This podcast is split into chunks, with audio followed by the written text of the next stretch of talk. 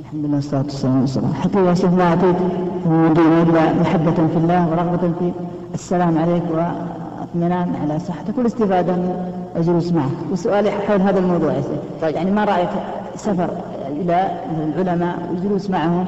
هل تشابه على ذلك؟ لأن سمعت البعض يقول اكتفى بسماع الأشرطة وما في داعي مثلا السفر.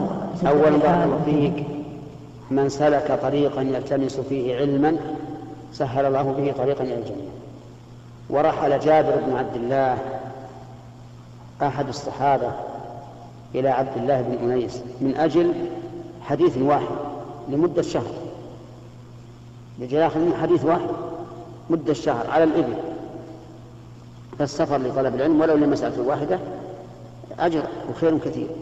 والسفر لأجل زيارة الإخوان وإلقاء المودة والمحبة وما وما راء كمن سمع. ليس الخبر كالمعاين أنت إذا جئت لرجل وشاهدته أشد بكثير مما إذا سمعت عنه. هذا أيضا خير كثير. فأنت إن شاء الله على أجر. لا سفرك من أجل السلام ولا سفرك من أجل العلم.